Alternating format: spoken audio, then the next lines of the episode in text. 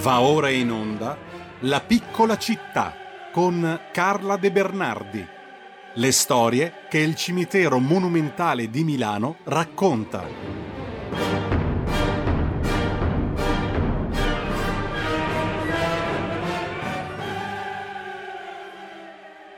Buongiorno, buongiorno anche a Carla De Bernardi che mm, buongiorno. è collegata con noi. Come tutti i lunedì intorno alle 9.20, questa mattina siamo iperpuntuali, anzi anche in leggero anticipo e abbiamo quindi tutto il tempo, stavolta credo, presumo, 10 minuti abbondanti per continuare il nostro viaggio nel micro macrocosmo del cimitero monumentale di Milano. Oggi una puntata che ci conduce in un uh, luogo particolare. Carla, ti lascio subito la parola perché ci parlerai del cimitero degli Israeliti, come venne chiamato quando fu aperto nel 1876. Come nasce questa, questa decisione di aprire un cimitero degli Israeliti nel monumentale milanese? Sì, prima di tutto devo dire che l'anno è il 72, ma è un errore mio che ti ho comunicato il 76 eh, perché viene aperto sei anni dopo il recinto cosiddetto Macciachini, che è la parte cattolica. Perché viene aperto? Viene aperto perché a Milano a quell'epoca c'era una comunità eh, ebraica e una comunità protestante di cristiani non cattolici e quindi Macciachini, che era un positivista, decide che eh, il monumentale deve avere sì la parte maggiore dedicata alla religione più diffusa, ma deve avere due piccoli cimiteri per le, confess- le altre confessioni. Nota che all'epoca non c'erano i musulmani a Milano, quindi non compare l'idea di fare un, eh, un cimitero musulmano. Maciachini fece anche, ce lo ricordiamo, la, il tempio crematorio e quindi questo quadro proprio del cimitero cattolico, l'ebraico, la cattolico e il tempio crematorio dà l'idea di come Maciachini ehm, intendesse eh, dar vita a un cimitero per tutti. Il cimitero degli israeliti, lui lo chiama così, oggi lo chiameremo cimitero ebraico, non è l'unico cimitero ebraico di Milano, sapete ce n'è uno anche a Musocco.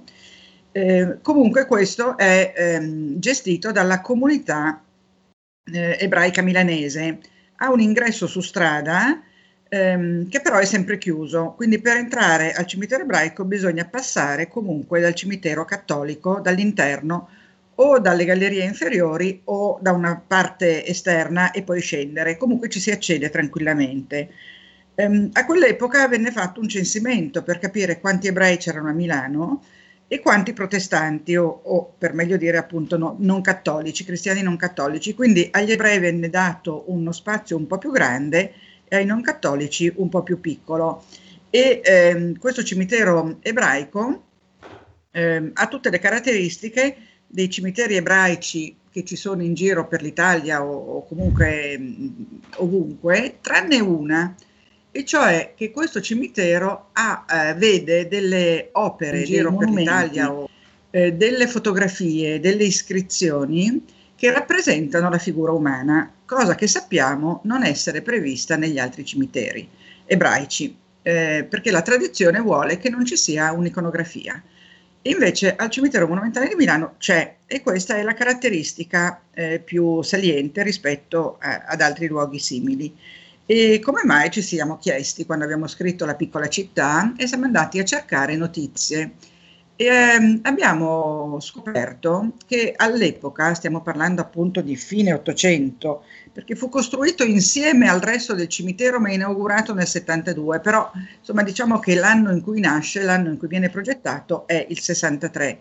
A quell'epoca c'era ehm, a Milano una comunità ebraica molto forte ehm, e c'era un rabbino che si chiamava Elisada Fano, il quale si era reso conto che i suoi fedeli poco, mh, frequentavano poco la sinagoga e non erano molto mh, ferventi, diciamo, osservanti.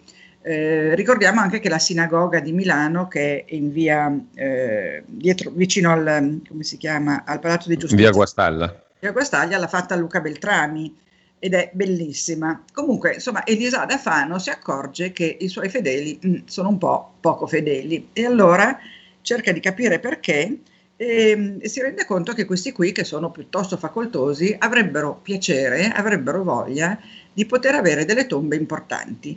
Cioè è stato aperto il monumentale, hanno visto le bellezze che ci sono nel recinto per l'appunto eh, cattolico e anche loro vogliono delle, dei bei monumenti e, e delle belle tombe.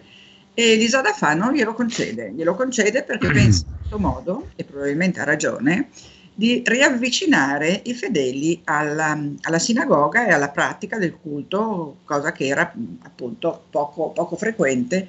E quindi il rabbino dice: Vabbè, vediamo cosa possiamo fare per questi signori per accontentarli, e li accontenta in questo modo. E infatti, se venite, se verrete al cimitero degli israeliti, io mi ostino a chiamarlo così perché è il nome storico, vedrete che differisce non tanto dal mh, reparto grande, dal recinto Maciachini, perché ci sono appunto questi monumenti, ci sono delle donne, eh, delle bambine, delle figure maschili, ci sono delle rappresentazioni di situazioni come un ospedale che tra l'altro chi sta seguendo mm, via YouTube o Facebook sta vedendo perché stiamo facendo girare le fotografie che ci avevi inviato Carlo sì. su questo argomento, quindi sì. lo dico a beneficio di chi magari potrà, può collegarsi in questo momento, può anche vedere le immagini. Chiudo. Sì, esatto. ne, ho, ne, ho, scelte di, diverse. In alcune si vede che c'è anche un campo comune, anzi due campi comuni, che hanno delle lapidi tutte uguali. Questo in osservanza a quello che dicevo prima, che è così che ehm, gli ebrei desiderano ehm, seppellire i loro morti. C'è poi tutto un rito particolare, se abbiamo tempo ne parleremo. Ehm, e quindi anche a, a quello eh, degli israeliti del, del, cimitero monumentale ci sono questi campi comuni. Ehm, qualcuno mi ha detto, per l'esattezza un rabbino, tale Rav Shunnak, che venne a visitare il cimitero con noi, anzi più che a visitarlo, a farci da guida al cimitero, infatti tutto quello che dirò deriva da lui, ehm, ci disse che erano tombe di ehm, soldati. Qualcun altro invece dice che sono tombe di bambini. Non sono leggibili le iscrizioni.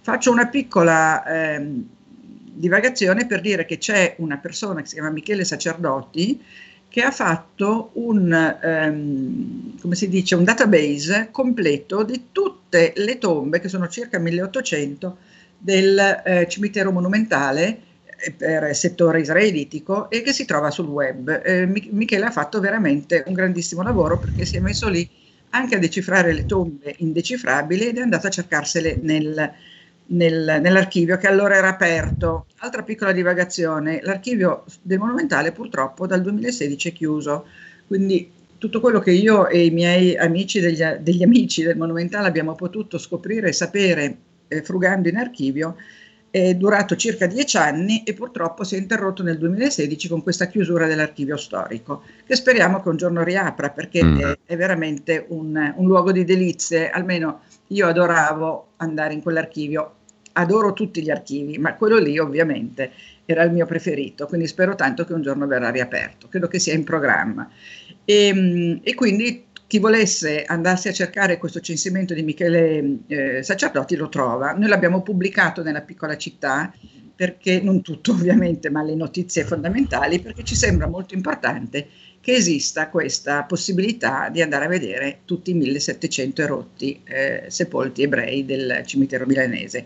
Cimitero milanese che sostituisce quello precedente che a Milano era in, ehm, eh, in, via Bramante. In via Bramante c'era un cimitero ebraico e credo che al numero 35 o 38 di via Bramante sotto ci sia un ossario. Milano è praticamente costruita sugli ossari, non so se i milanesi lo sanno, perché quelle che venivano chiamate foppe, foppe fopponi, sono delle fosse comuni che erano i cimiteri precedenti al cimitero monumentale ed erano delle fosse comuni che sono state in parte eh, rimosse quando i cimiteri hanno chiuso per aprire il monumentale, ma in realtà ci sono ancora delle foppe. Per esempio, la rotonda di Via Besana è una foppa e sotto c'è l'ossario che era quello dell'ospedale maggiore. Quando Francesco Sforza a fine 400 apre l'ospedale maggiore, che è il primo ospedale di cura e non solo di ricovero, eh, prende la rotonda di Via Besana come ossario, come foppone e quindi mh, mm, rimane poi un, un ossario